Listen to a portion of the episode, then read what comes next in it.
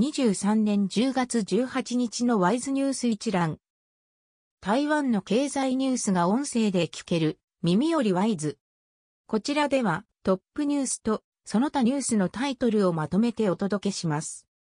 スマートフォンでもお聞きいただけます。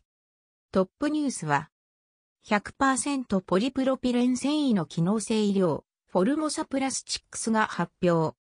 防食業界の見本市、台北防食展が17日、台北市の南港展覧会一館で開幕した。フォルモサプラスチックスは、ボタンやファスナーまですべてにポリプロピレン、繊維、フォルモサプラスチックス新機能、ポリプロピレン繊維を使用した防寒着やスポーツウェアなどを展示した。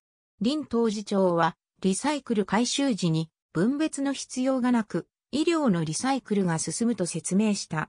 18日付交渉時報などが報じた。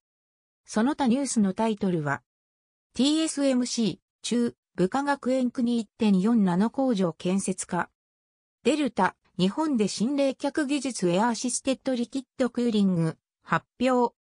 iPhone 15 Pro Max 台湾部品の割合9%に上昇。中華記者のジンガー、新モデル発売。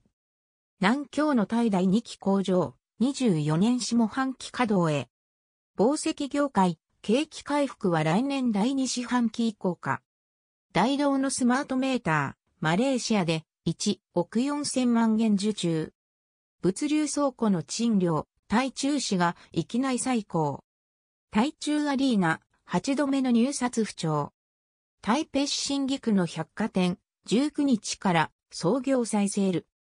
ホテルサブスクリプションのハフ、台湾150件の利用を可能に。消火圏沖の洋上風力、海流、1170億元を調達。オーステッドの洋上風力発電、キャセイライフインシアランスに、権益の優先交渉権。10月の求人件数6%増、人手不足続く。